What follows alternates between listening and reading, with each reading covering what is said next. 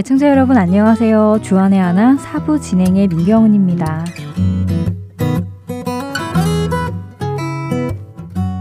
한국에는 벚꽃 축제가 한창이라는 소식이 들리는 것을 보니 정말 봄인 것 같습니다. 그러나 제가 살고 있는 이곳 아리조나는요, 낮에는 90도가 웃돌면서 초여름이 연상되는 날씨입니다. 애청자 여러분들도 기회가 되시면 이곳 아리조나를 한번 방문해 보세요. 아, 광야의 사막이 이랬겠구나 라며 바로 느끼실 수 있으실 것입니다. 사실 이곳 아리조나는요, 이미 3월에도 90도가 넘어간 날이 많았는데요. 얼마 전 어느 더운 하루였던 것 같습니다.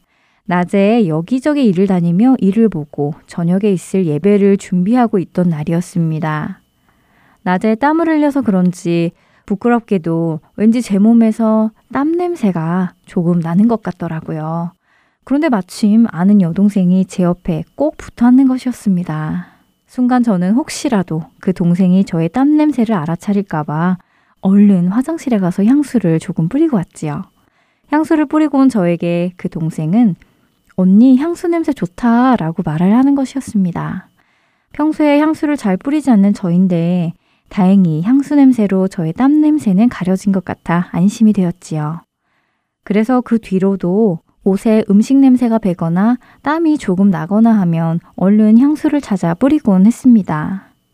그런데 동시에 마음 한구석에서는 이런 저의 모습을 볼 때 왠지 씁쓸한 생각도 함께 들었는데요. 먼저 찬양 함께 들으시고 이야기 계속 나누겠습니다.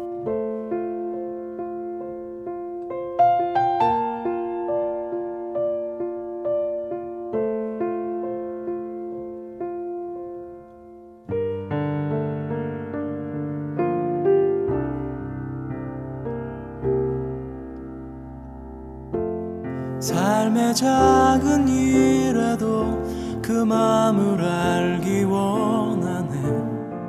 그 길, 그 좁은 길로 가기 원해. 나의 자금을 알고 그분의 크심을 알며 소망 그 깊은 길로 가기 원하네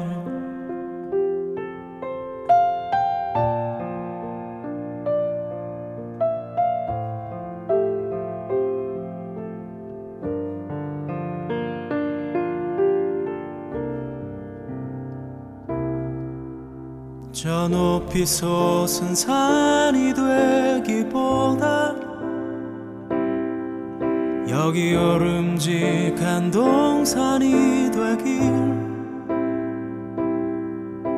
내가 아는 길만 비추기보다는 누군가의 길을 비춰준다면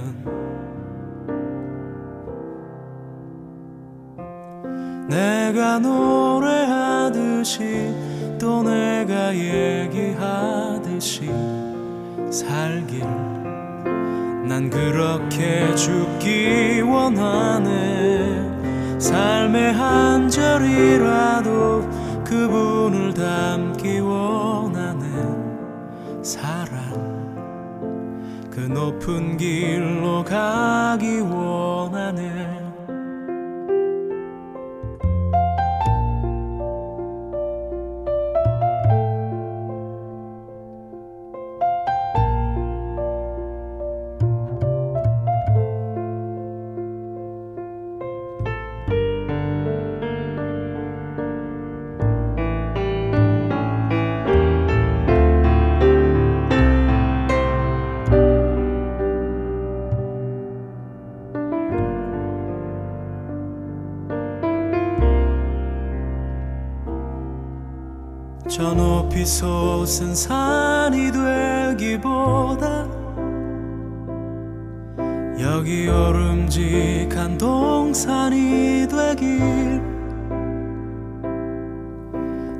가 아는 길만 비추기보다는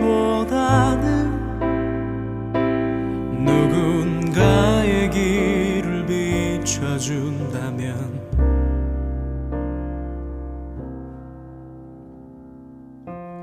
내가 노래하듯이 또 얘기하듯이 살길 난 그렇게 죽기 원하네 삶의 한 절이라도 그분을 담기 원하네 사랑.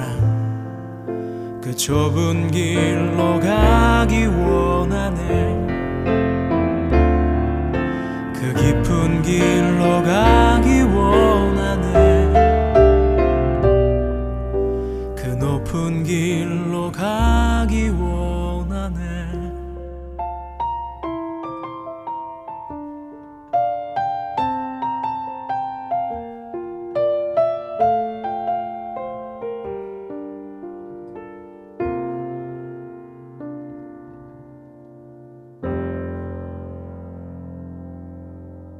왠지 몸에 땀 냄새가 나는 것 같아 향수를 뿌렸는데 제 동생은 언니에게서 좋은 냄새가 난다라는 이야기를 했습니다. 속으로는 뜨끔했지만 땀 냄새를 가릴 수 있어서 다행이다 싶었지요. 그래서 향수를 가끔 쓰는데요. 그때마다 사람들이 냄새가 좋다고 말을 해주기도 해서 처음에는 좋았습니다. 그런데요, 조금 생각을 해보니 씁쓸한 생각도 함께 들기 시작했는데요. 왜냐하면요, 사실 그 향수의 냄새가 저의 냄새는 아니기 때문이지요. 제게 냄새가 좋다고 칭찬을 하는 것은 사실 저를 칭찬하는 것이 아니라 제가 사용한 향수를 칭찬하는 것이잖아요. 그런데 저는 그것을 마치 저를 칭찬해 주는 것처럼 착각한 것이었지요. 그리고 조금 더 생각을 해보면 그 향수는 처음 남에게 들키고 싶지 않은 냄새가 있었을 때 그것을 덮기 위해 뿌린 것임을 기억하게 되었는데요. 결국 저는 향수를 저의 숨기고 싶은 부분을 숨기고 오히려 그 숨기고 싶은 부분을 다른 이들에게 좋게 느껴지게 한 가식적인 일이었다는 생각까지 들었습니다. 물론 향수 좀 뿌린 것 가지고 너무 멀리 가는 것 아닌가 하는 생각도 들기도 합니다. 그렇게 생각하실 분들도 계실 것 같고요. 그런데 제가 여러분들과 나누고 싶은 말씀은 향수를 뿌리는 것이 좋다, 나쁘다, 가식적이다, 아니다 라는 말씀을 드리려는 것은 아닙니다. 단지 향수를 사용한 이 목적이 가끔 저의 신앙생활에서도 비슷하게 보였던 적이 있어서요. 그것을 여러분들과 나누고 싶은 것이었습니다. 길지 않은 저의 신앙생활이었지만 그 시간 속에서 저는 주님과 가까운 관계를 지속했던 적도 있었고 또 멀어졌던 적도 많이 있었습니다. 신앙이 오르락 내리락 했지요. 그런데 돌아보니까요. 가끔 하나님과 멀어졌을 때 또 저의 짧은 신앙생활이 들키는 것이 싫어서 더 열심히 종교 활동을 했던 기억이 납니다. 그런 사실을 다른 사람들에게 들키지 않기 위해서요. 더 열심히 소그룹 모임에도 참가하고 성경 공부도 열심히 하고 새벽 기도도 가보고 부흥회도 찾아다니면서 말이지요. 정말 주님을 사랑해서 주님과의 교제를 더 갖기 위해서가 아니라 오히려 반대로 사람들에게 좋은 신앙을 가지고 있다고 보이기 위해 그런 활동을 했다는 것입니다.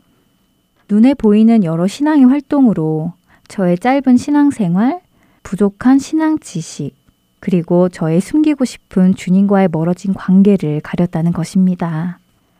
혹시라도 저의 이런 모습이 우리 안에도 있지 않는지 한번 살펴보기 원하는데요.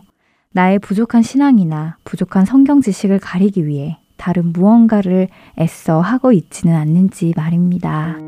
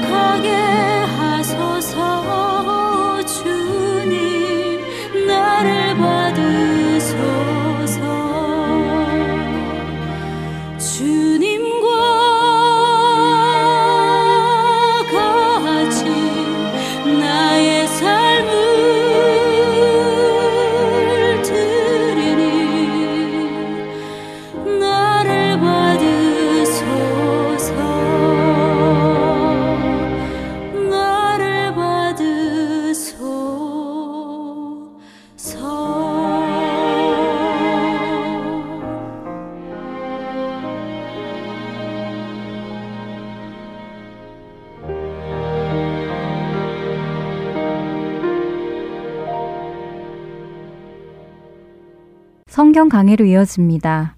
미조리주 세인루이스 한인 장로교회 전 담임 목사 서정건 목사께서 창세기를 본문으로 시리즈 강해를 해주고 계십니다. 오늘은 그 두 번째 시간입니다. 은혜 시간 되시길 바랍니다. 하나님 아버지 감사합니다. 이전 것은 기억하지 말고 새 일을 행하실 하나님을 또 붙잡고 한 해를 은혜 가운데 시작할 수 있도록 하나님 은혜 주신 것 감사합니다. 새로운 마음 우리가 갖고 금년 한 해를 주님 안에서 계획하고 주님 안에서 한 걸음 한 걸음 발걸음을 뛸 수 있도록 하나님 은혜를 베풀어 주시옵소서 특별히 금년 한 해 동안 하나님의 말씀 창념할 수 있도록 하여 주시고 배우고 확신한 일에 거하는 성도님 한 분 한 분 될 수 있도록 하나님 은혜를 베풀어 주시옵소서 감사합니다. 예수님 이름으로 기도합니다. 아멘. 지난주 잠깐 복습합니다. 창세기 1장에서 우리가 하나님께서 말씀으로 어, 천지를 창조했다. 그렇게 선포를 하고 있습니다. 하나님께서 말씀으로 천지를 창조했다는 거 우리가 어떻게 알 수 있느냐? 아는 방법이 하나도 없어요. 히브리서 11장에 보면 믿음으로만이 천지가 하나님의 말씀으로 창조된 것을 알 수 있다 하고 얘기했습니다. 우리 안에 믿음이 생길 때 하나님께서 말씀으로 천지를 창조하셨구나 하는 그런 우리 안에 그 확신과 고백이 생길 줄로 압니다. 창세기 2장에 들어와서 하나님의 형상대로 하나님께서 우리 사람을 지었다. 하나님의 어떤 계획이 있고 의도가 있었다는 것입니다. 우리의 형상대로 우리가 어, 우리 모양으로 어, 사람을 만들자. 많은 그 하나님께서 천지 만물을 창조했는데 유독 인간만 하나님의 형상대로 우리가 창조하자. 그렇게 얘기했습니다. 아주 특별하게 창조했습니다. 하나님과 교제하는 영으로서 우리를 창조했습니다. 오직 인간에게만 하나님을 향해서 그 마음을 열어놓을 수 있는 그런 어, 영적인 존재로 어, 하나님께서 창조하셨습니다. 하나님께서 우리를 하나님의 형상대로 창조하시는데 하나님은 우리를 다스리는 자로 만드셨습니다. 원래 하나님이 다스리는데 하나님께서 다스리는 일을 우리에게 위임해 주셨어요. 그러나 우리가 우리 마음대로 다스리는 것이 아니라 하나님의 법도가 있다는 것입니다. 세상을 향해서 하나님의 하나님 되심을 우리가 드러내면서 하나님의 대사로서 하나님의 매니저로서 우리가 그런 부름을 받았다는 것입니다. 그러나 우리에게 어떤 한계가 있다는 것입니다. 경계선이 있어요. 존재적인 거리가 있다는 것입니다. 하나님은 조물주고 창조주시고 절대자시고 우리는 피조물이에요. 우리에게 하나님께서 하나님의 영역에 속한 것들을 많이 우리에게 위임해 주셨지만은 늘 우리는 하나님은 하나님이시고 우리는 피조물이다. 그 경계선이 있다는 것을 늘 우리가 기억해야 된다는 것입니다. 그래서 하나님께서는 동산 중앙에 선악과를 두셨어요. 따먹지 말라. 너희가 먹는 날에는 정령 죽으리라. 그 선악과를 통해서 하나님은 늘 계시다.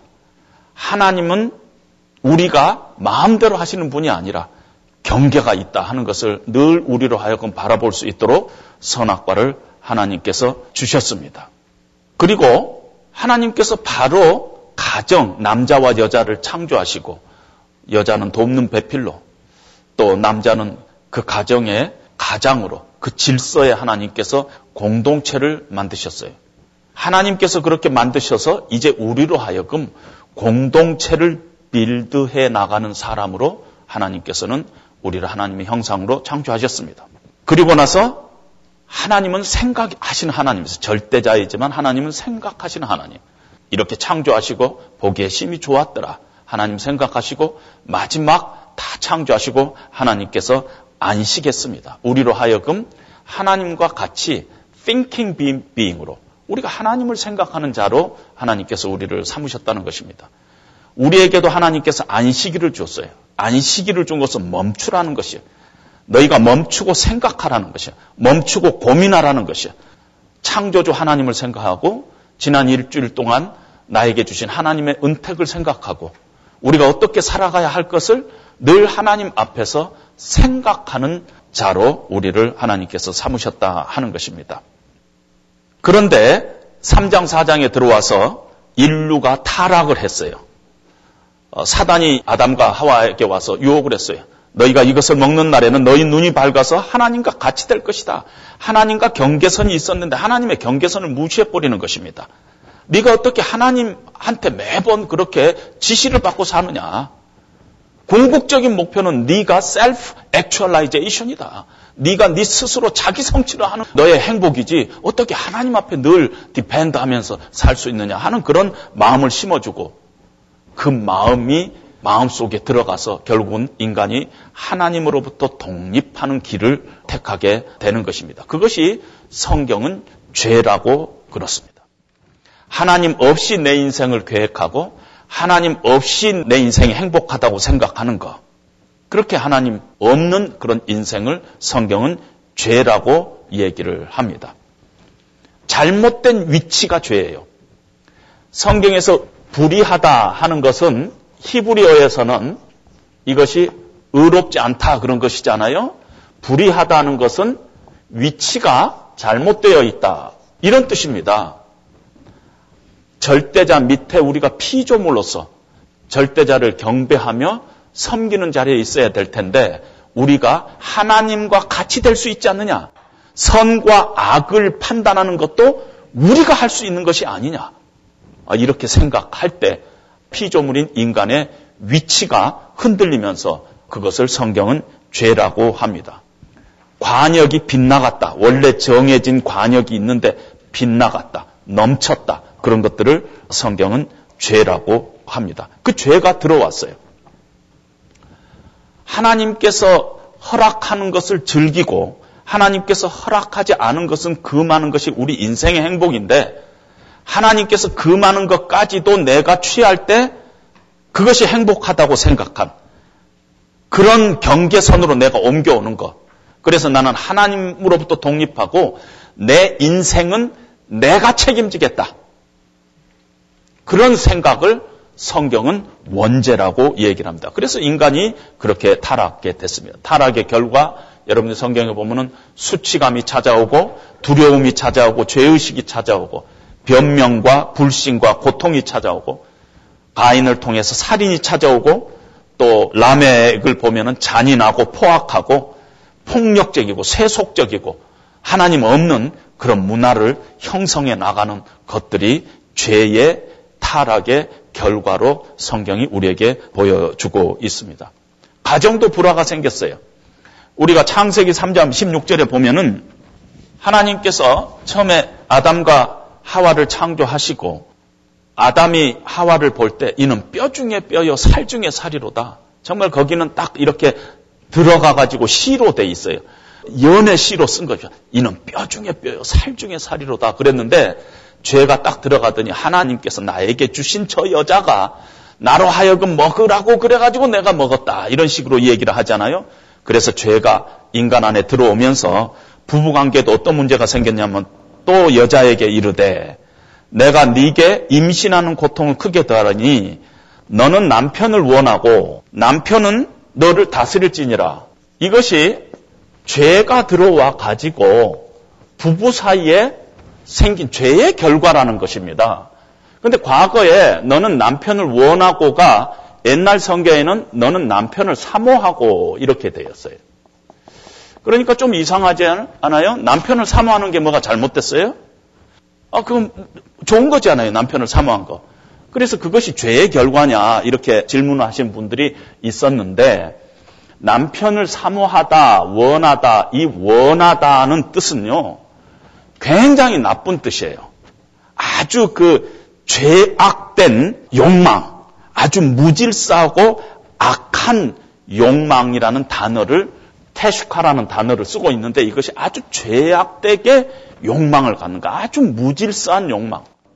하나님께서는 처음에 아내에게 돕는 배필의 자리로 하나님께서 그 위치를 정했어요.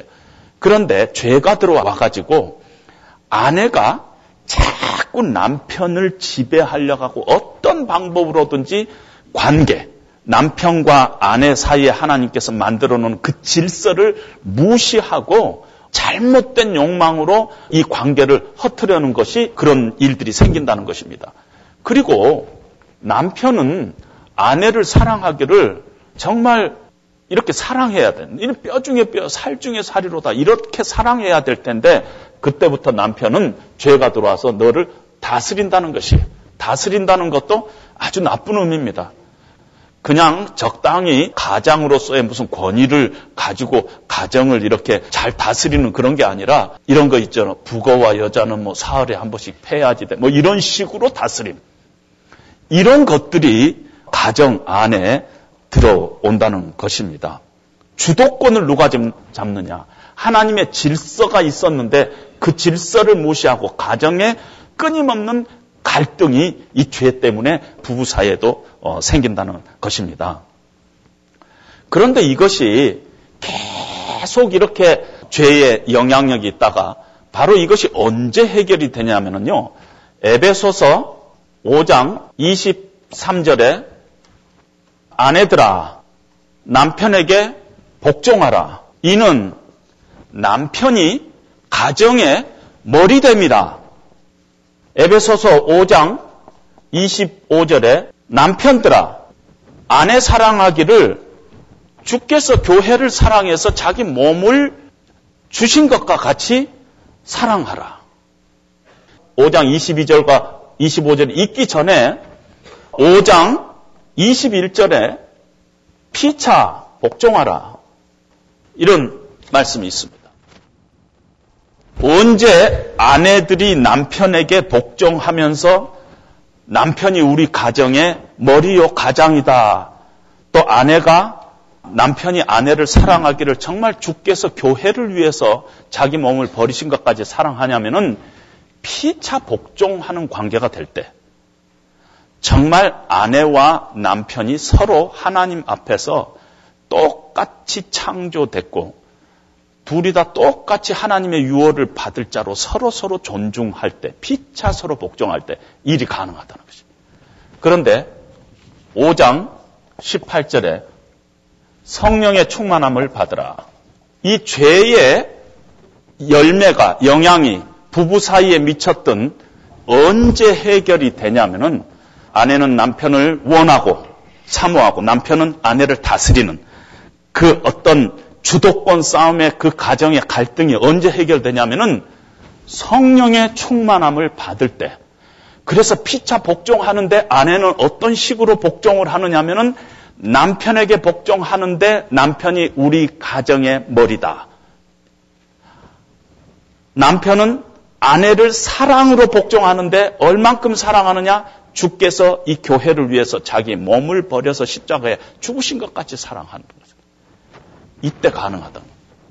그래서 성령의 충만한 가운데 있지 않으면은 절대 이 일이 그 다음 단계가 일어나지 않아요. 피차 복종이 안 되면 그 다음에 아내들아 남편들 아무 소용이 없어요. 제일 중요한 게 성령의 충만함을 받을 때 그 문제가 된다. 이렇게 이야기할 수 있습니다. 그 후에 6장에 들어와서 인간이 전적인 타락을 어, 죄가 환영하고 또 마음의 생각과 모든 계획이 항상 악한 것을 보시고 하나님께서 후회하셨다 그랬어요. 여러분 하나님은 후회하신 분이 아니지만은 인간의 용어로 하나님께서 그렇게 쓰신 것입니다. 성경은 인간의 용어로 하나님께서 후회하셨어. 너무너무 답답해서 그래서 홍수로 심판을 하십니다. 7장에 들어와서 그러나 다시 9장에 들어와서 노아를 통해 가지고 다시 하나님께서 새로운 인류와 언약을 맺습니다. 새로운 언약을 맺는데 하나님이 노아와 그 아들들에게 복을 주시며 이르시되 생육하고 번성하여 땅에 충만하라. 아담에게 줬던 그 하나님의 그 언약과 같은 언약이 노아에 와서 이르게 됩니다. 그러나 우리는 금방 노아가 당대 의인임에도 불구하고 실수를 하는 것을 우리는 금방 봅니다. 그리고 그것 때문에 노아의 자손들이 저주를 받은 것을 봅니다. 죄는 홍수 심판 이후에도 여전히 존재하고 인간성 깊은 곳에 침투되어 있다는 것을 우리에게 보여주고 있습니다. 그 후에 노아의 후손들이 동쪽으로 이렇게 이동을 하면서 성을 쌓는데 바벨탑을 어떤 면에서 죄악된 인간이 자꾸 이렇게 하나님을 떠나서 동쪽으로 옮겨가다가 최종적으로 바벨탑을 쌓아요.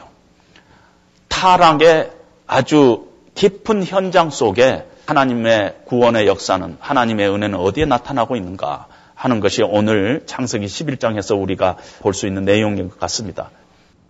바벨탑은요, 상당히 객관적인 증거를 갖고 있습니다. 여러분들이 구글에서 바벨탑 이렇게 치면은 객관적인 증거들이 있음을 봅니다. 우리가 창세기 11장 1절로부터 9절까지 한번 잠깐 읽어보겠습니다. 온 땅의 언어가 하나요, 말이 하나였더라. 이에 그들이 동방으로 옮기다가 시날 평지를 만나 거기 거류하며 서로 말하되 자 벽돌을 만들어 견고히 굽자 하고 이에 벽돌로 돌을 대신하여 역청으로 진흙을 대신하고 또 말하되 자 성읍과 탑을 건설하여 그 탑 꼭대기를 하늘에 닿게 하여 우리 이름을 내고 온 지면에 흩어짐을 면하자 하더니 여호와께서 사람들이 건설하는 그 성읍과 탑을 보려고 내려오셨더라 여호와께서 이르시되 이 무리가 한 족속이 언어도 하나님으로 이같이 시작하였으니 이후로는 그 하고자 하는 일을 막을 수 없으리로다. 자, 우리가 내려가서 거기서 그들의 언어를 혼잡하게 하여 그들이 서로 알아듣지 못하게 하자 하시고 여호와께서 거기서 그들을 온 지면에 흩으셨으므로 그들이 그 도시를 건설하기를 그쳤더라. 그러므로 그 이름을 바벨이라 하니 이는 여호와께서 거기서 온 땅의 언어를 혼잡하게 하셨습니다. 여호와께서 거기서 그들을 온 지면에 흩으셨도다. 보니까 노아 홍수 이후의 사람들이 동쪽 시날 땅을 향해서 이동했다 하고 있습니다. 그런데 시날 땅이 어디냐면은 여러분 지금 페르시아만에 이렇게 두 강이 흐르고 있는데요. 티그리스 강, 유프라테스 강이 이렇게 흐르고 있잖아요. 티그리스 강과 유프라테스 강 그 가운데 비옥한 평야가 형성이 돼 있는데 우리 여러분 성경에 뒤에 보면 지도가 있는데 지도에 보면은 티그리스 강과 유프라테스 강 지금으로 보면은 페르시아만 지금 이락입니다. 이락 거기에 티그리스 강과 유프라테스 강이 이렇게 아래로 흘러내리고 있는데 그 가운데 그 시날 땅에 이렇게 보면 바벨론이란 도시가 점점 점점 형성이 돼 가지고 도시 국가를 형성해 가지고 나중에 바벨론이 됐고 바벨론이 지금의 어, 이락이죠. 아주 문화적이고 경제적 공동체가 형성이 되고 도시 국가가 거기에 건설됐다. 이렇게 볼 수가 있습니다. 어떻게 그걸 알 수 있느냐면요. 창세기 10장 6절에 보면은 노하의 아들 중에 함이 있는데 아들 중에 구수가 있고 구수의 아들 중에 느무롯이라는 아들이 있는데 그 느무롯이 이 나라를 이렇게 쓱 만드는데 그것이 신할 땅의 바벨이라고 되어 있습니다. 창세기 10장 10절에. 그러니까 그냥 우르르 모여 가지고 우리 아 여기가 땅이 좋으니까 우리가 여기가 농사 짓자 그런 게 아니라 강력한 어떤 리더십이 형성이 되면서 그 안에서 경제적이고 문화적인 어떤 공, 정치적인 어떤 공동체가 형성이 되면서 특별히 느무롯을 중심으로 해서 그런 리더십이 형성이 되면서 거기서 신할 땅에서 바벨 근방에서 사람들이 모여서 하나의 어떤 그 조직을 형성했다. 그렇게 볼 수가 있습니다. 그리고 그들이 그 신할 땅에서 무슨 일을 하냐면은 그들에게 기술이 생겼어요. 무슨 기술이 생겼느냐면은 벽돌을 만드는 기술이 생겼어요. 여러분 이게 보통 기술이 아닙니다. 여러분 벽돌이 뭐 대단한 거냐 그러지만은 아, 돌 뭐 이렇게 생기고 저렇게 생긴 돌 가지고 집을 짓다가 딱 이렇게 벽돌 반듯반듯하게 해갖고 집을 지으면은 이건 보통 일이 아닙니다, 사실은. 그런데다가 진흙으로 그 중간에 막던 것을 역청을 이렇게 해가지고 마치 지금 우리 같으면 시멘트, 우리 여기 교회 담벼락 할 때 보니까 벽돌을 이렇게 하지 않아요? 그럼 중간중간에 시멘트를 이렇게 해가지고 이렇게 싹 올라가더군요. 아, 그런 시멘트, 벽돌, 시멘트, 이걸 이 사람들이 기술 개발을 한 것입니다. 그래서 이 건물을 어, 짓기 시작했습니다. 여러분 이렇게 건물 지는 것은 아, 좋은 일입니다. 하나님의 우리에게 주신 명령이 있는데 이 땅을 정복하고 땅에 충만하고 하는 것들이 있습니다. 그래서 우리 그것을 문화 명령이라 하는데 우리가 가서 짓고 뭐 하고 뭐 하고 그런 건 나쁜 일이 아닙니다. 이들이 성과 탑을 지었는데, 건축하는데 그 안에 실제적으로 건물을 짓는다는 것이 아니라 그 건물을 짓는 배후에 이 사람들은 어떤 동기로 지었는가, 어떤 세계관을 그들이 갖고 있느냐, 이것이 대단히 중요하다는 것입니다. 그 탑 꼭대기를 하늘을 닿게 하여 우리 이름을 그 꼭대기에다 붙이자 이런 뜻이에요. 땅과 지하와 하늘을 다스리는 신의 이름. 이것이 신전이나 마찬가지입니다. 그 신의 이름을 우리 이름을 갖다 붙이는 것입니다. 여러분 이 이름을 붙인다는 것은요. 작은 일이 아닙니다. 사실은요. 인간은 스스로 이름을 붙일 수 없게 돼 있어요. 하나님만이 붙일 수 있어요. 하나님의 고유한 권한입니다. 아브라함의 이름도 하나님이 주셨고 다시 아브라함의 이름을 아브라함으로 바꾸는 것도 하나님이시고 야곱의 이름 이스라엘로 바꾸는 것도 하나님이 어떤 면에서 하나님이 이름을 주시는데 하나님 대신 우리가 이름을 붙이고 우리가 우리 이름을 내자 하는 것은 그때부터 이미 그들의 마음 속에 그들의 세계관 속에 그들의 동기 속에 하나님과의 어떤 대척 관계를 갖고 있었다 그렇게 볼 수가 있습니다. 마음 속에 우리가 신이라고 생각합니다.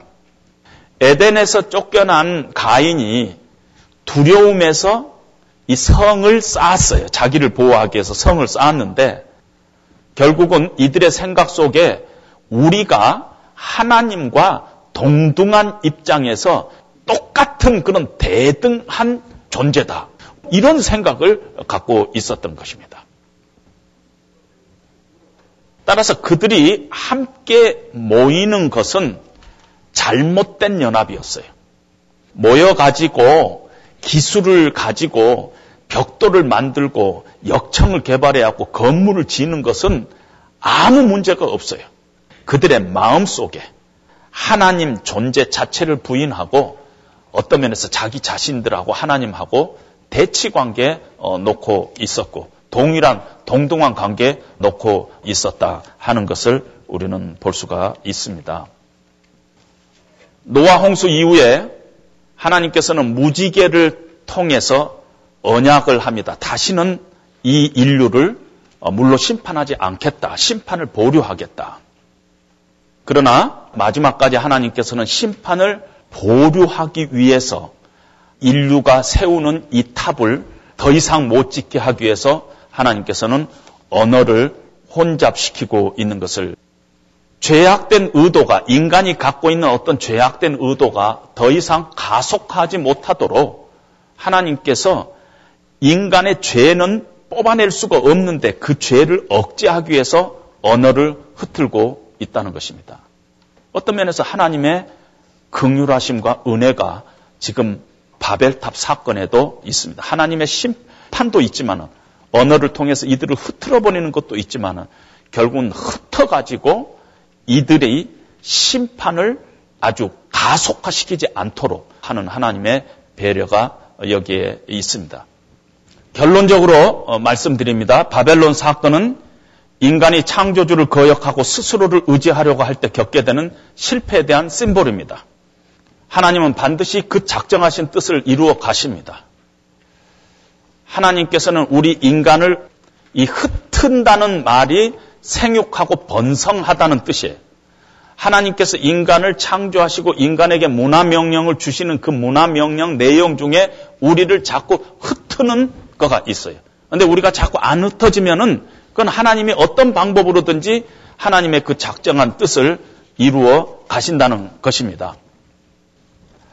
결론으로 들어가기 전에 제가 한 페이지가 빠졌는데요. 이렇게 산 꼭대기에 닿게 하고 그 꼭대기를 하늘에 닿게 해서 우리 이름을 내자 신과 인간이 만나는 그 장소를 자기들이 세팅할 정도로 하나님을 내 생각의 크기로 제한하는 것입니다. 하나님을 localize 했다. 이렇게 어, 볼 수가 있습니다. 결국은 바벨탑 사건을 통해서 여기에 있던 모든 사람들이 신할 평야에 있던 모든 사람들이 우리가 바로 신과 동등하다. 만물의 기준은 우리에 따라서 기준을 정한다 하는 이런 본질적인 죄 표현을 그들이 하고 있다는 것입니다. 여러분, 인간이 개발하고 있는 기술이나 과학이나 경제나 정치나 조직이나 문명이나 문화는 문제가 없습니다. 그것 자체는요, 어떤 면에서 하나님의 문화 명령의 하나예요. 이것 자체를 악하게 보면 안 됩니다.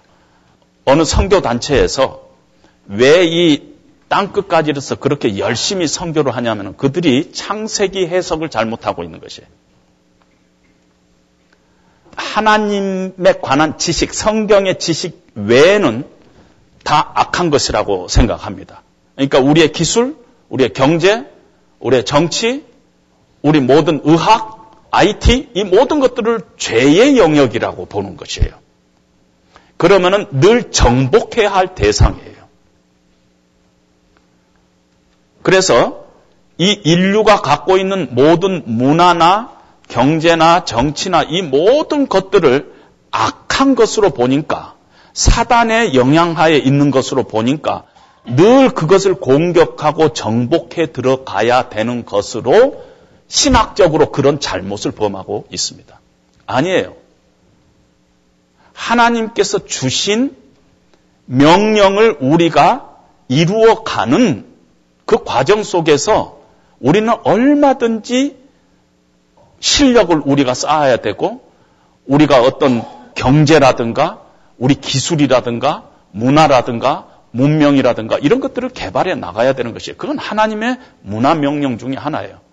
문제는 뭐냐면은 하나님 없이 그것을 이루어 갈 때, 하나님 없이 이것 자체를 개발해 나가는 것이 우리 인간의 행복을 증진한 것이라고 생각할 때, 만약에 생명 복제 같은 것도요, 하나님 없이 이 창조 행위를 했을 때 그것이 인간의 어떤 창조성을 높이는 길이라고 생각할 때 그거는 멸망의 길이다 하는 것입니다.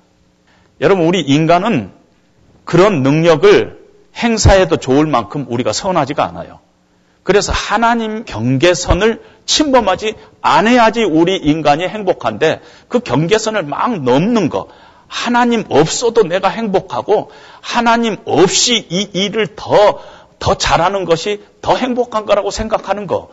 그때 그 마음 속에 있는 동기나 그 세계관은 악한 것이 되지만은 우리가 컴퓨터를 사용하고 또 돈을 유통을 하고 어떤 제도를 만들고 하는 그런 것들이 나쁜 것이 아니라는 것입니다. 성경도 돈 자체가 악하다고 하지 않았어요.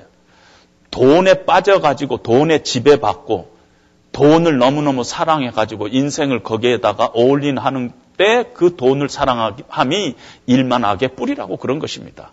그걸 우리는 균형 잡히게 생각을 해야 됩니다. 바벨탑 근방에 있었던 사람들은 하나님을 존재를 무시했어요.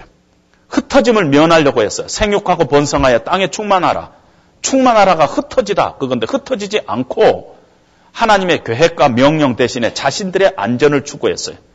하나님 안에 행복이 있다는 것인데 자신들 스스로가 하나님을 만들었어요. 그리고 그 자리에서 자기들이 편안하다고 생각했어요. 그거는 일종의 우상숭배하고 똑같은 것입니다. 그래서 하나님은 흩어버렸어요. 그리고 그 바벨이란 뜻이 원래는 신의 문인데 그들이 하나님의 명령을 어기고 하나님을 무시할 때 그 땅은 신의 문이 아니라 혼돈과 어리석음이라는 뜻은 바벨이라는 이름으로 다시 바꿔진 것입니다. 하나님 없는 문화, 하나님 없는 가치관은 선하지 않습니다. 우리를 행복하지 못하게 한다 하는 것이 오늘 우리 그 내용인 것입니다. 이런 노아의 후손들에게 하나님이 어떻게 반응을 하셨냐면 사람들이 건설하는 이 성읍과 탑을 보려고 내려오셨다. 이렇게 이야기합니다. 우리가 몇 가지로 이렇게 생각을 하는데 하나님께서 내려오셨다 하는 것은 이 안에 하나님의 약간의 유머가 있어요. 인간은 너무너무 하늘 끝에 닿게끔 높였는데 하나님께서 하늘에 보시니까 안 보이는 거예요. 야, 얼마나 쌓는가 내려와서 보자. 약간 희화적인 그런 부분이 있습니다. 또 여기에는 그리스도적인 시그널이 있어요. 죄 가운데 빠진 첫 아담 인간은 늘 올라가려고 했어요. 그러나 하나님은 내려왔어요. 늘 하나님과 같이 되려고 했어요. 둘째 아담 예수님은 그는 하나님과 동등된 사람이었지만은 동등됨을 취할 것으로 여기지 아니하시고 죄 있는 인간의 몸을 입고 이 땅에 내려오셨다고 얘기합니다. 하나님이 내려오셨어요. 뿐만 아니라 하나님께서 인간의 죄악 가운데 인간의 이 교만 가운데 하나님께서 지금 개입했다 하는 그런 뜻이 이 안에 있습니다. 6절 말씀은 사람들이 좀 오해를 하는데 이 무리가 한 족속이요 언어도 하나이므로 이같이 시작하였으니 그 후로는 그 하고자 하는 일을 막을 수 없으리로다. 하나님께서 야 이거 인간이 이런 식으로 나가면 우리가 이제 앞으로 큰일 나겠다. 막을 수 없는 때가 오겠다. 우리가 막을 길이 없겠다. 그런 뜻이 아닙니다. 인간이 하나님을 향한 악이 점점 극대화되어 갖고 있는 모습을 보여주고 있는 것입니다. 인간의 악이 관영하고 정말 그 생각하는 게 늘 항상 악한 것만 생각하고 그 의도가 너무너무 악하다는 것을 하나님께서 표현하면서 그걸 도대체 막을 방법이 없구나. 그러나 심판은 하나님께서 억제하고 이들을 구워야 될 텐데 하는 하나님의 그 안타까운 모습을 갖고 있다는 것입니다. 결론을 다시 봅니다. 결론은 하나님은 반드시 그 작정하신 뜻을 이루어 가신다. 하나님은 하나님 아닌 것 의지하면 반드시 흩으신다. 놀랍게도 바벨을 흩으신 후 우상 숭배하는 자들 가운데서 하나님은 아브라함을 불러내시고 그를 통해 하나님 나라를 이루어 가시는 믿음의 씨앗으로 사용하고 있습니다. 오늘 12장 이후에 12장에 들어가서 언어를 묶으시는 사건이 우리 신약에 나옵니다. 하나님의 심판이 하나님의 마지막 말이 아니라는 것입니다. 흩어진 자들이 주의 이름을 부르면서 구원을 이루는 일이 사도행전에 나오고 있습니다. 언어가 하나가 되는 기적 사건이 보입니다. 그리고 그 하나된 언어를 가지고 하나님을 경배하고 하나님을 찬양하는 것이 우리 사도행전 2장에 나오고 있습니다. 언제 성령께서 이 땅에 강림하실 때 그리고 교회가 시작이 되는 역사 속에서 언어가 흩어졌던 것이 다시 언어가 하나가 되면서 하나님을 찬양하는 그런 모습을 우리에게 보여주고 있습니다. 우리가 여기서 좀 적용을 해 볼 것은요. 이들이 모여서 짓는 것이 문제가 아니라 바벨탑을 짓는 것이 아니라 어떤 면에서 거룩하지 않은 연합을 이들이 한 것입니다. 연합 자체는 나쁜 게 아닌데 거룩하지 않는 연합. 하나님을 무시하고 하나님의 하나님 되심을 인정하지 않은 그런 연합. 하나님이 중심이 되지 않는 연합. 그런 관계. 하나님이 소통되지 않는 그런 연합은 하나님께서 원하시지 않은 것입니다. 그런데 우리 교회 아내들 이렇게 보면은요, 자주자주 그런 연합들, 그런 관계들이 우리 인생 가운데 생길 수 있다는 것입니다.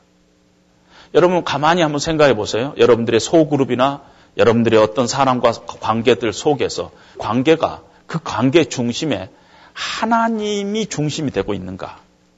하나님이 소통되고 있는 그런 관계인가? 그런 그룹인가? 그런 모임인가? 그런 사귐인가? 한번 가만히 생각해 보세요. 어느 때는 그 모임에서 내가 높임을 받고 내가 자랑하고 또 딴 사람 자랑하고 서로 높여주고 아, 서로 놀고 어, 즐기고 그런 것으로 친교라고 생각하는 그런 모임이 있을 수 있습니다.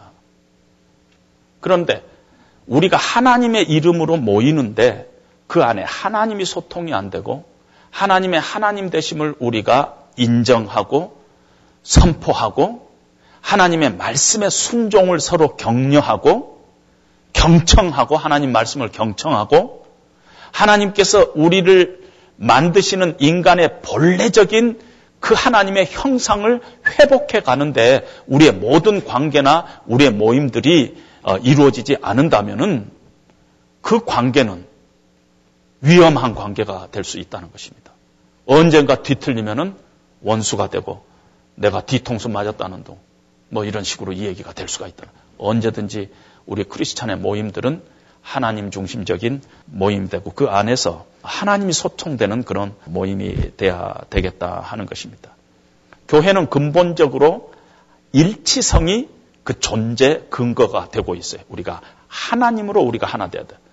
우리가 믿는 분도 하나님이시요. 세례도 하나요. 믿음도 하나요. 성령도 하나요. 우리 안에 다양한 생각이 있을 수 있겠지만은 우리가 근본적으로 하나님 중심으로 하나 되는 일치함이 교회 안에는 반드시 있어야 된다는 것입니다. 그런 의미에서 우리는 경각심을 가져야 할 것입니다. 여섯 번째로 하나님의 명령, 생육하며 번성하며 땅에 충만하라는 회복은 하나님께서 성도들에게 위임을 해주고 있어요. 우리 믿는 자, 교회를 통해서 하나님께서는 그 하나님의 형상의 회복을 이루어 갈 것입니다. 에베소 4장 7절에 보면은 하나님께서 우리 각 사람에게 그리스도의 선물의 분량대로 우리에게 은사를 주셨어요. 그래서 우리로 하여금 하나님의 교회를 섬기고 세상을 섬기고 사람을 섬기도록 하나님께서 은사를 주셨는데 가만히 보면 그 은사가 뭔가 하고 생각해 보면은 우리의 생업이라고도 볼 수 있어요. 우리가 왜 생업의 현장에서 열심히 일하고 돈 벌고 그래요? 그것만은 아니잖아요.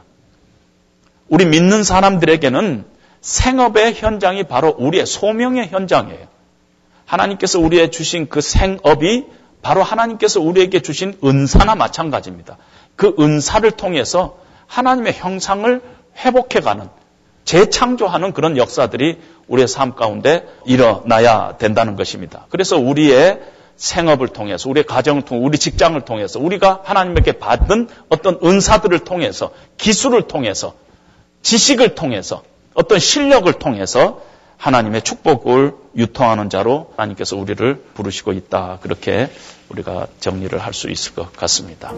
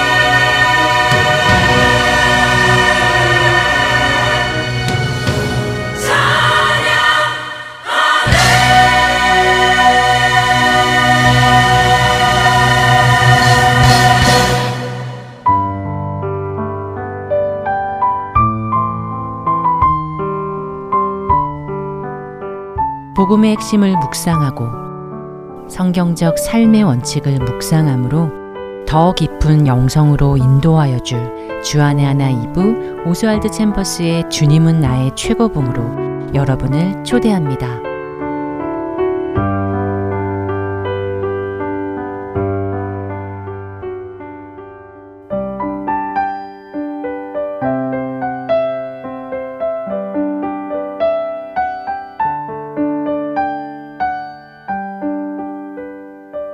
계속해서 선지자 이야기 함께 하시겠습니다.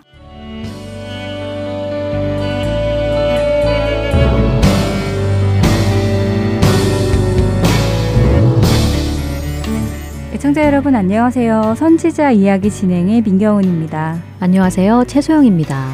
네, 지난주까지 우리는 예레미야에 대해 나누어 보았습니다. 배경부터 예레미야 애가까지 3주에 걸쳐 나누었는데요.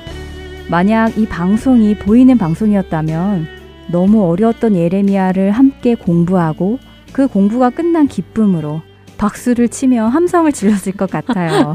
그러세요?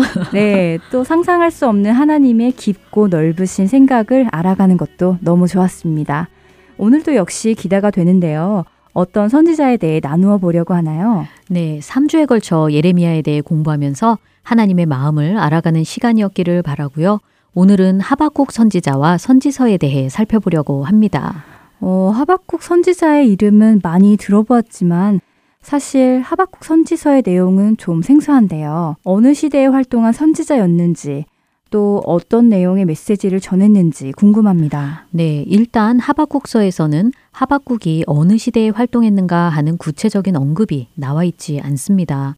지난번에 공부한 예레미야 같은 경우 제일 첫 장에서 예레미야가 어느 지역의 어떤 출신이었는가 하는 것과 어떤 왕 때부터 사역을 시작하여 어떤 왕 때까지 활동했는가 하는 것이 구체적으로 나와 있었잖아요. 네. 그런데 하박국서에서는 그러한 정보가 나와 있지 않습니다. 어, 그럼 하박국 선지자가 어느 시대에 활동했는지 전혀 알 수 없는 것인가요? 아, 그렇지는 않고요. 하박국서의 내용을 토대로 이때쯤 활동했을 것이다 하고 추측하는 것이지요. 학자들마다 의견이 조금씩 다르지만요. 많은 학자들은 하박국이 남유다 여호야김 왕 시대에 활동했다고 봅니다. 그렇게 보는 근거는 하박국 1장의 초반부를 보면 하박국 선지자가 남유다의 불의와 죄악, 강포와 겁탈을 보며 부르짖는 모습이 나오고요.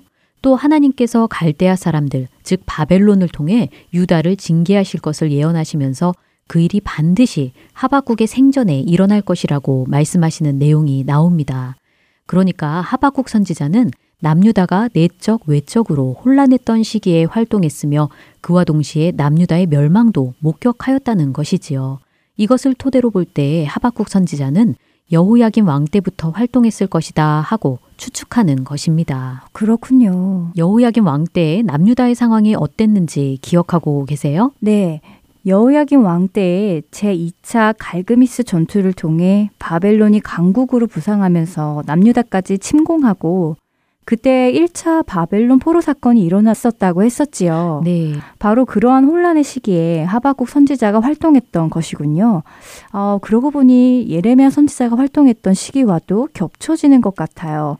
예레미야도 요시아 왕 때부터 남유다 멸망 이후까지 활동했잖아요. 네, 맞습니다. 예레미야 선지자와 비슷한 시기에 활동했다고 하니 뭔가 공통점이 있지 않을까 싶은데요. 예레미야 선지자처럼 하박국도 임박한 심판을 선포했나요? 하박국이 심판을 선포하는 내용은 나오지 않습니다. 읽어보시면 금방 알 수 있으실 텐데요. 하박국서는 다른 선지서들과 다르게 대화 형식으로 쓰여져 있습니다. 다른 선지서들은 주로 선지자들이 전한 메시지, 하나님께서 알려주신 예언의 말씀을 선포하는 형식으로 쓰여져 있잖아요. 그런데 하박국서는 하나님과 하박국이 대화하는 내용이 나옵니다. 어, 대화라고요? 하나님과 선지자의 대화라고 하니 어, 굉장히 신선하다는 생각이 드는데요. 네, 주로 하박국이 하나님께 질문하고 하나님께서 이에 대해 답변해 주시는 내용인데요. 총 3장으로 구성된 소선지서 하박국은 1장과 2장에서 하박국 선지자가 하나님께 질문하고 하나님께서 응답해 주시고 또다시 질문하고 응답해 주시는 내용이 나옵니다. 그리고 마지막 3장에서는 하박국의 기도와 찬양의 내용을 담고 있지요. 그러면 하박국 선지자는 하나님께 무엇을 질문하였나요? 그 내용이 1장 2절부터 4절에 나오는데요. 민경은 아나운서께서 읽어주세요. 네. 여호와여 내가 부르짖어도 주께서 듣지 아니하시니 어느 때까지리이까 내가 강포로 말미암아 외쳐도 주께서 구원하지 아니하시나이다. 어찌하여 내게 죄악을 보게 하시며 폐역을 눈으로 보게 하시나이까 겁탈과 강포가 내 앞에 있고 변론과 분쟁이 일어났나이다. 이러므로 율법이 해이하고 정의가 전혀 시행되지 못하오니 이는 악인이 의인을 애워쌌으므로 정의가 굽게 행하여짐이니이다. 음, 아까 말씀하신 대로요. 여우야김 시대에 혼란했던 남유다의 상황을 보는 것 같네요. 죄악과 폐역, 겁탈과 강포로 인해 변론과 분쟁이 일어났다는 것이군요. 네. 그런데 악인이 의인을 애워쌌다고 말씀하시네요. 그리고 그것은 정의가 굽게 행하여졌다고 이야기하는데요. 이게 무슨 말인가요? 네, 이게 무슨 말인지 궁금하시지요? 네. 지난번 예레미야를 공부하면서도 살펴보았지만 여호야김은 선지자를 핍박하고 하나님의 말씀도 불에 태워버린 악한 왕이었습니다. 이렇게 악한 왕이 다스렸던 시대에는 그 사회상도 어떠했을지 뻔하지요. 지금까지 선지서를 공부하며 계속 봐왔잖아요. 하박국은 의로운 사람이 복을 받고 악한 사람이 벌을 받는 것이 정의라고 여겼는데 율법과 정의가 사라지고 우상숭배, 불의와 폭력이 만연했으며 악인이 의인을 괴롭히는 일이 있으니 이것이 정의가 굽게 행하여짐이라고 하나님께 호소하는 것이지요. 어떻게 정의의 하나님께서 이런 일을 허락하십니까? 하고 묻고 있는 것입니다. 음, 그렇군요. 어쩌면 이 시대 살아가는 우리들도 그와 비슷한 질문을 자주 하는 것 같은데요. 하나님께서 살아계시다면 어떻게 이렇게 악이 만연할 수 있을까? 정의가 이루어지지 않을까 하는 질문을 자주 하잖아요. 하박국의 이 질문에 대해 하나님께서 무엇라 말씀하셨는지 그 답변이 궁금했습니다. 네, 이에 대해 하나님은 먼저 바벨론이 이렇게 불의한 남유다를 치러 올 것이라고 말씀하십니다. 아까 하박국이 호소했던 남유다의 죄악에 대해 바벨론을 통해 징계하실 것이라는 말씀이지요. 다 아시는 대로 바벨론에 의한 남유다의 멸망을 의미하는 것이지요. 그리고 이 일은 하박국의 생전에 반드시 일어날 것이라고 하십니다. 이것이 하박국의 질문에 대한 하나님의 답변이었습니다. 네. 어, 그런데 바벨론을 통해 남유다의 죄를 징계하실 거라는 답변을 듣고 하박국 선지자는 어떤 반응을 했을지 궁금합니다. 네. 질문을 하기 전보다 더욱 힘들어졌을 수도 있었겠구나 하는 생각이 드는데요. 물론 남유다의 죄악을 보며 하나님의 공의와 구원을 구하였지만 이방 나라를 들어치실 것이라는 징계의 약속은 받아들이기가 쉽지 않았을 것 같아요. 네, 그렇겠지요. 하박국 선지자는 하나님의 답변을 듣고 더욱 고민하게 되었습니다. 물론 남유다도 하나님 앞에 죄인이지만 더 악한 바벨론이 남유다를 치도록 그냥 두실 수 있는가 하는 것 때문에 말이지요. 악인이 형통하고 의인이 고난받는 것은 하나님의 공의와 어긋난다고 하며 하박국 선지자는 또다시 하나님께 질문합니다. 1장 17절에서 그가 그물을 떨고는 계속하여 여러 나라를 무자비하게 멸망시키는 것이 옳으니까 하고 묻습니다. 악한 바벨론이 계속해서 여러 나라를 침략하고 멸망시키는 것이 옳은 것입니까? 하고 하나님께 묻고 있는 것이지요. 아, 여기 그 다음 구절인 2장 1절을 보니까요. 내가 내 파수하는 곳에 서며 성루에 서리라. 그가 내게 무엇이라 말씀하실는지 기다리고 바라보며 나의 질문에 대하여 어떻게 대답하실는지 보리라 하였더니 하고 말씀이 나오네요. 하박국은 정말 적극적으로 질문하고 하나님의 답변을 구했던 선지자였던 것 같습니다. 네, 그렇지요. 그리고 바로 그 다음 구절에서 하나님은 하박국 선지자에게 답변해 주시는데요. 2절부터 4절을 읽어 주시겠어요? 네. 여호와께서 내게 대답하여 이르시되 너는 이 묵시를 기록하여 판에 명백히 새기되 달려가면서도 읽을 수 있게 하라. 이 묵시는 정한 때가 있나니 그 종말이 속히 이르겠고 결코 거짓되지 아니하리라. 비록 더딜지라도 기다리라. 지체되지 않고 반드시 응하리라. 보라, 그의 마음은 교만하며 그 속에 정직하지 못하나 의인은 그의 믿음으로 말미암아 살리라. 하나님은 하박국 선지자에게 그가 받은 계시를 누가 달려가면서도 읽을 수 있을 정도로 판에다가 분명하게 기록하라고 하십니다. 그 묵시의 내용은 바로 하나님의 정한 때가 있다는 것입니다. 비록 즉시 구원이 오지 않는다 해도 하나님의 구원의 날은 반드시 올 것이라는 말씀이지요. 악인이 형통하고 의인의 고난이 계속될 것 같으나 하나님의 정한 때에 반드시 심판과 구원이 있다는 것입니다. 그리고 의인은 이러한 하나님, 정한 때에 반드시 구원을 베푸실 하나님을 믿는 믿음으로 말미암아 살리라 하고 말씀하시는 것이지요. 그렇군요. 사실 지금도 신약에 나오는 의인은 믿음으로 말미암아 살리라 하는 말씀이 하박국에서 나온 말씀이었군요. 네, 그렇지요. 여기서 보라 그의 마음은 교만하며 그 속에 정직하지 못하나 의인은 그의 믿음으로 말미암아 살리라 하고 말씀하시며 악인과 의인이 비교되어 나오지요. 그의 마음이 교만하여 하나님을 믿지 않고 자신을 의지하는 자 그는 자신의 죄에 대하여 정직하지 못하고 하나님을 의지하지 않으므로 심판에 이를 것입니다. 그러나 자신을 의지하지 않고 겸손히 하나님을 믿고 의지하는 자 그는 그 믿음으로 말미암아 하나님께서 의롭게 여겨 주시고 구원을 얻는다는 것이지요. 구약과 신약에서 똑같이 흐르는 말씀입니다. 그렇군요. 이 말씀은 저에게도 답변이 되고 위로가 되는 말씀인 것 같아요. 사실 저도 하박국 선지자와 같은 질문을 한 적이 있었습니다. 왜 하나님은 악인이 잘 먹고 잘 살도록 그냥 두실까 하고 말이지요. 말씀을 통해 하나님의 공의대로 심판이 있다는 것을 알고는 있지만 그래도 막상 현실에서 악한 자들이 아무 탈 없이 잘 살고 의인들이 고난을 받는 것을 보면 하나님이 정말 보고 계신 것일까 하는 생각이 들곤 했었거든요.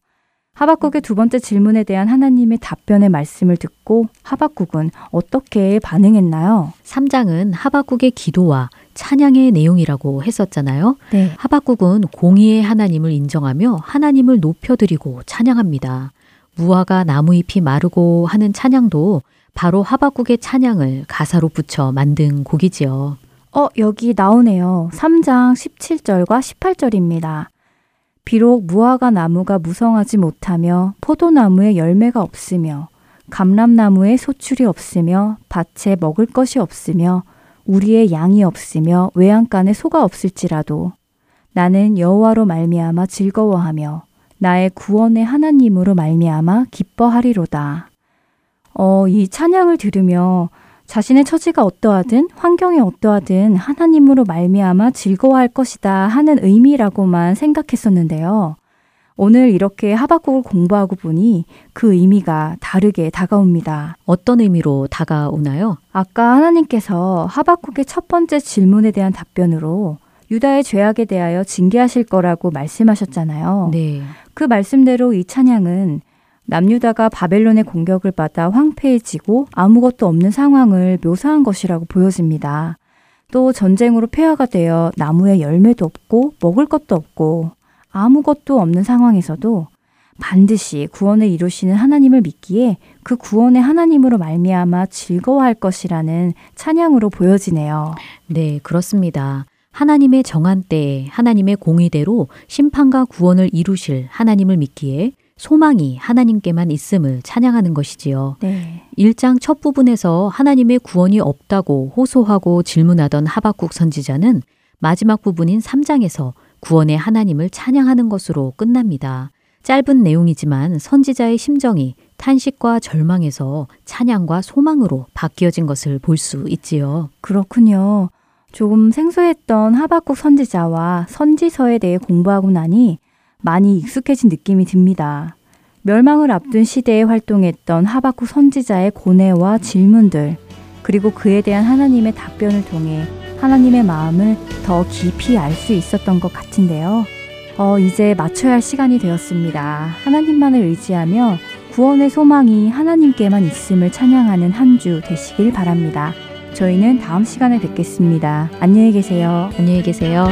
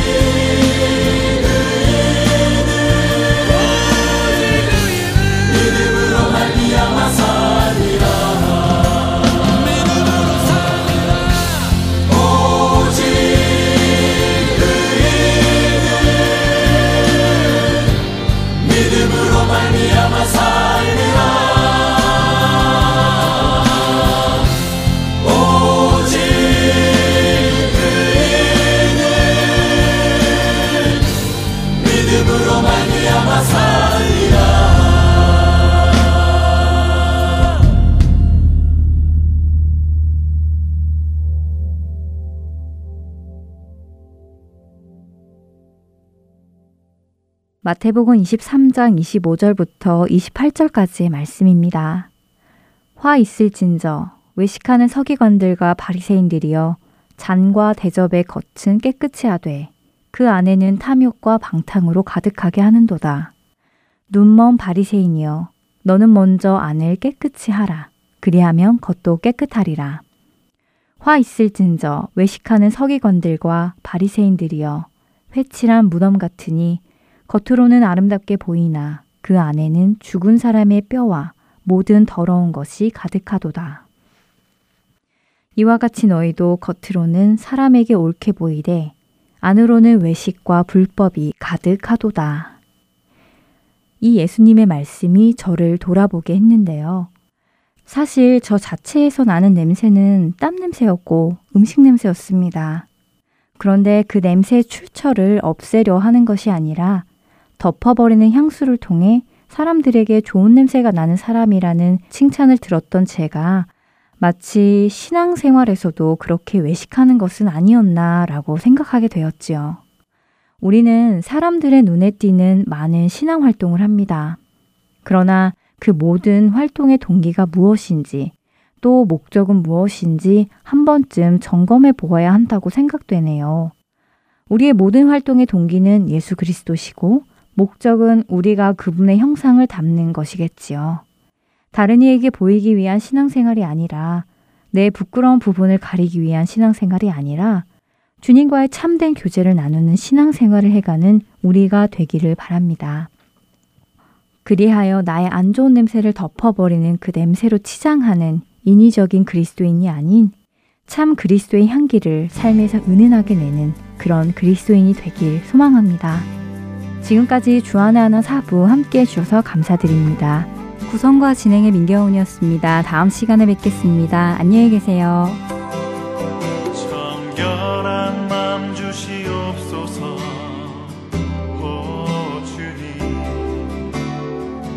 정직한 영을 새롭게 하소서